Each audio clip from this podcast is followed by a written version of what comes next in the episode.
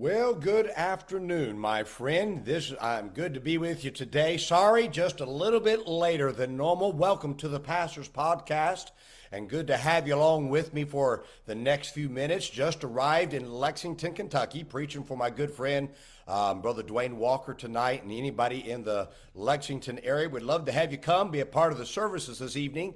And I'm excited about being able to preach for him. Been a good friend of mine for many years and looking forward to that. Hope that you've had a good day so far. And as we go forward um, throughout the week, trying to lead someone to Christ. Had a good night of soul winning last night and was able to um, invite some people to church, and some are already saved and got them committed for Sunday and lead another person to Christ. That's always exciting to do, and I would encourage you.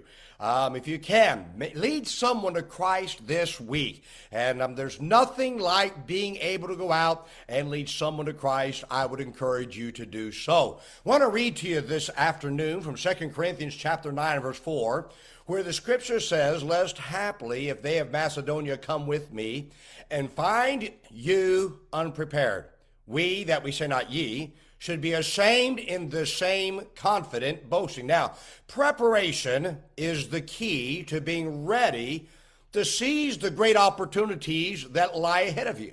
Paul said that he had sent brethren ahead of his coming so that the people would not be unprepared for his coming. Now, he understood that these people would be ashamed of their unpreparedness if they didn't prepare. Now, nothing makes you look like you don't know what you're doing like unpreparedness. Preparation makes a person look brilliant. And preparation shows a desire for God to do the most through your life. It's not a gift, it's a character trait of the successful.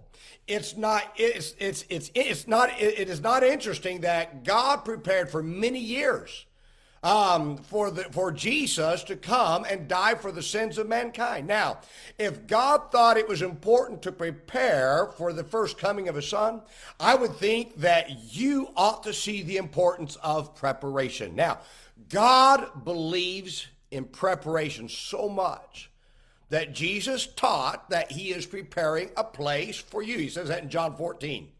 Now, by failing to prepare, you are preparing to fail. I want you to get that statement. You can either prepare to fail or you can prepare ahead so you can succeed.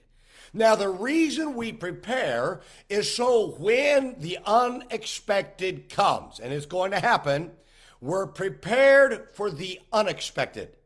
Um, so, what does it take to prepare? Okay, first you must look ahead. Now, I'd much rather live looking ahead at what is coming and be prepared than to live in the moment and not know how to deal with what life has brought my way.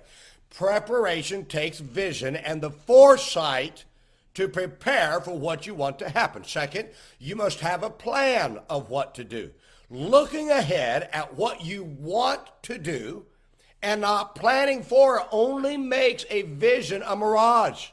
If you want to make the most out of your vision for the future, you have to come up with a plan on how you're going to accomplish that vision. Third, you must think of all the needs that will arise when you prepare. It takes foresight to look at the details to accomplish something that is yet to happen. However, you're sure to be more prepared by planning for the details of what you do know than waiting to care for those details once they happen.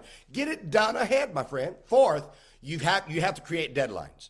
Um, you need to set intermediate deadlines for your plans then you need to have final deadlines um, for what you're going to do. Deadlines are the key to planning. You're just as unprepared without deadlines as if you never looked ahead. We as humans perform best when we have deadlines. Setting intermediate deadlines helps us to push forward in this process of our plans. So when I have some plan, I have an intermediate deadline. I got to have this done by this time and then something else done by the next time before I get to the final deadline. Then that helps me to accomplish things on the way and it encourages me. Fifth, you have to start immediately. Putting things off destroys the potential of any vision or plan.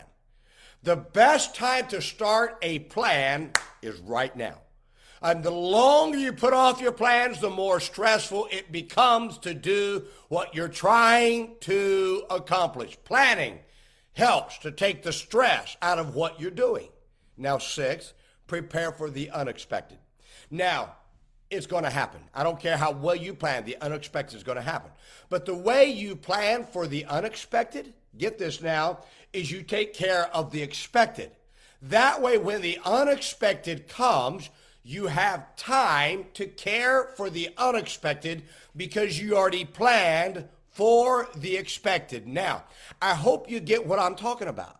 Um, because this is the key. Listen, you can accomplish a whole lot more by planning ahead and preparing for the unexpected by simply caring for that which you do know is the right thing to do. Now, my friend, this is one way that I always, in my life, it's how I care for the expected, the unexpected, and the expected in life.